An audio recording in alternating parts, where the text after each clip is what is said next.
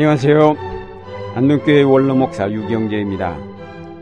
성경에 보면 옛것을 지키려고 하는 세력과 새로운 역사를 향하여 나가려는 세력 간에 마찰과 갈등이 있음을 보여주는 사건들이 많이 있습니다. 출애굽기에 나오는 이스라엘 백성의 출애굽 사건이 그 좋은 예입니다. 이스라엘 민족은 400여 년 동안 이집트에서 노예로 살았습니다. 오랫동안 자유가 없는 생활을 하였습니다. 이집트의 왕들은 이들을 노예로 삼아 그들의 사회를 건설하였습니다. 거대한 피라미드나 수많은 화려한 건축물들이 히브리인의 희생을 바탕으로 이룩되었습니다. 히브리인으로 태어나면 노예가 되어 이집트인을 위하여 일하는 것을 당연한 것으로 생각했습니다. 이집트 사회는 노예인 히브리인의 희생을 바탕으로 안정을 이루었습니다. 누구도 이런 사회 구조를 깨뜨릴 수 없는 것으로 오랜 세월 굳어져 왔습니다. 그러나 이런 사회 구조에 도전을 한 사람이 나타났습니다. 그가 바로 모세였습니다. 히브리인이 이집트 사회의 노예로 착취당하는 것은 정당하지 못하다고 모세는 판단을 하였습니다. 그들도 자유롭게 살 권리가 있음을 깨닫고 이를 위해 도전했다가 도망자가 될 수밖에 없었습니다. 그러나 40년 후 그는 하나님의 보내심을 받고 다시 이집트에 내려가 히브리인들의 탈출을 주도하였습니다. 모세가 바로를 찾아가서 히브리인들의 해방을 요구했을 때 그것은 그 사회를 근본부터 흔들어 놓는 엄청난 요구였습니다. 히브리인이 빠져버린 이집트 사회란 상상할 수 없었기 때문입니다. 그것은 곧 그 사회의 기반을 뒤흔드는 것이기에 일종의 혁명과 같은 것이었습니다. 이집트의 왕 바로가 이런 엄청난 요구를 순순히 받아줄 리 없었습니다. 바로는 모세의 요청을 한마디로 거절하였습니다.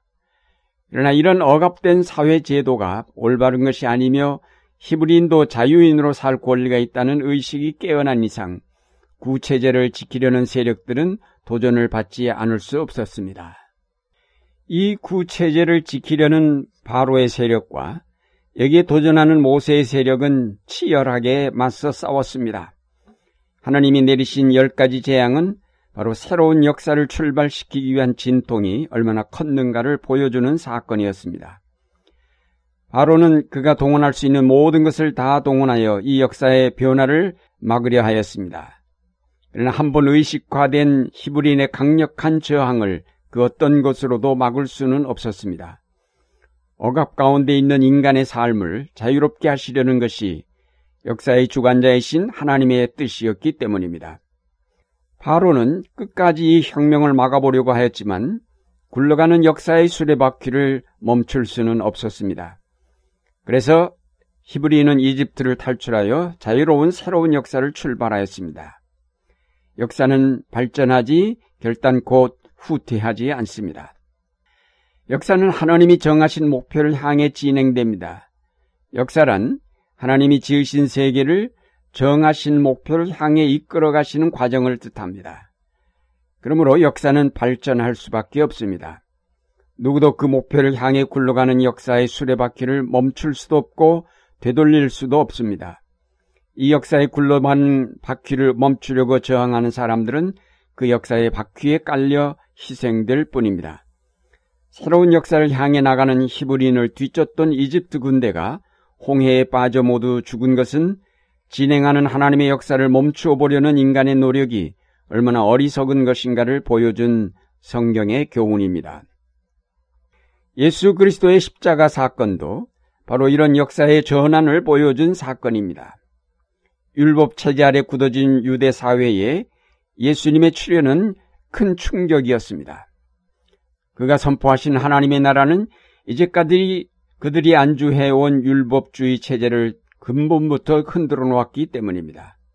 그가 선포하신 하나님의 나라는 모든 인간이 죄에서 해방되어 평등하게 하나님의 통치 밑에서 살아가는 나라입니다.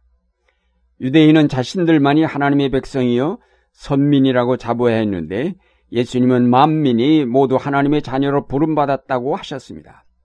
예수님의 출현은 율법주의 체제하에 굳어진 유대 사회에 있어서 하나의 혁명과 같았습니다. 유대인들이 이런 예수님의 도전에 가만히 있을 수 없었습니다. 그들은 온갖 수단과 방법을 다 동원하여 그들의 체제를 지키려 하였습니다. 그래서 그들은 예수님을 십자가에 못 박도록 총독 빌라도에게 고발하였고 마침내 십자가에 처형할 수 있었습니다. 수구 세력은 기득권 세력이기에 막강한 힘으로 언제나 거기에 도전하는 세력들을 가차없이 분쇄하곤 하였습니다. 그러나 그들의 힘이 아무리 막강해도 하나님의 역사의 수레바퀴는 멈출 수 없습니다. 그들이 십자가에 못 박은 예수님은 사흘 만에 무덤 문을 열고 부활하셨습니다. 부활은 그 어떤 세력도 하나님이 이룩하시는 역사의 진행을 막을 수 없다는 사실을 분명하게 증언해주는 사건입니다. 율법주의의 시대는 가고 새로운 교회의 시대가 열렸습니다. 바울이라는 위대한 사도가 이 새로운 역사의 선두에 서서 힘차게 달렸습니다. 그가 이 때문에 수없는 박해와 핍박을 받았지만 하나님의 뜻을 받들어 힘차게 흐르는 역사의 물결을 탄 그를 누구도 막을 수는 없었습니다. 교회사를 통해서도 우린 이런 역사의 발전을 배웁니다. 로마 가톨릭 교회가 중세를 주름 잡았지만 마틴 루터의 종교개혁을 통해 역사가 새로운 방향으로 발전하게 되었습니다. 온갖 협박과 억압을 동원하여 그 역사의 변화를 막으려 했지만 교황의 막강한 힘으로도 그것을 막을 수는 없었습니다. 한때 강대국들이 후진국이나 약소국을 식민지화하던 시대가 있었습니다. 그러나 오늘에 와서는 어떤 나라도 이런 식민주의를 용납하려 하지 않습니다. 오히려 지금은 과거의 식민지 경험을 가졌던 약한 나라들이 목소리를 높이고 있습니다. 역사는 이렇게 여러 면에서 발전하게 마련입니다. 이 역사의 발전을 막으려는 세력은 언제나 있지만 그들은 그 시대의 낙오자가 될 수밖에 없습니다. 지난 4년 동안 이명박 정권은 역사를 역행하였습니다. 화해 분위기가 무르익었던 남북 관계를 경색시켰고 환경을 파괴하는 4대강 사업을 강행하였으며 부자 감세를 통하여 경제를 더욱 어렵게 하였으며 무엇보다 국민의 소리에 귀를 기울이지 않은 불통의 정권으로 세계의 조롱거리가 되었습니다. 그러나 이 정권의 역사 역행은 국민의식을 일깨웠고 다시는 이런 역행을 용납하지 않을 것이라는 결의를 다지게 하였습니다. 하나님이 결코 이런 역행을 용납하지 않으시기에 잠시 멈추었던 수레바퀴는 여전히 돌면서 새로운 역사를 향해 전진할 것입니다. 이 역사는 틀림없이 하나님이 예정하신 정의롭고 자유로운 역사로 발전해 갈 것입니다.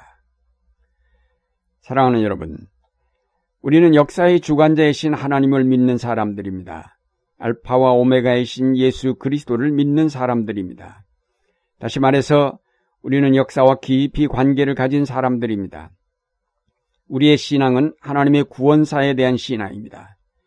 그러므로 우리는 이 역사를 누구보다 더 잘 이해하고 통찰할 수 있는 자리에 있는 사람들입니다.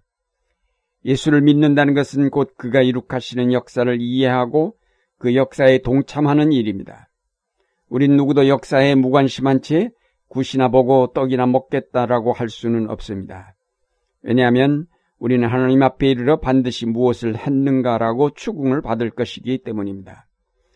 우리는 이 역사에 무관심하거나 아니면 이 변화를 막으려고 어리석게 허둥대는 일은 하지 말아야 하겠습니다. 항상 말씀을 통하여 변화하는 역사를 주시하면서 그 흐름을 따라 우리의 의식을 변화시키고 그 시대에 감당해야 할 사명을 완수하기를 힘써야 하겠습니다. 역사는 변화하며 발전합니다. 이것은 하나님의 예정이며 섭리이며 그의 사역입니다. 누구도 이를 거스를 수 없습니다. 거스른 자는 심판을 받습니다. 이제 우리는 정신을 차리고 하나님이 이 땅에 이루시는 역사를 지켜보면서 그 역사에 동참하여 하나님의 뜻을 이루어가야 하겠습니다. 급변하는 역사의 전환기에서 당황하지 않고 믿음으로 그 변화의 물결을 타는 여러분의 생활이 되시기를 바랍니다.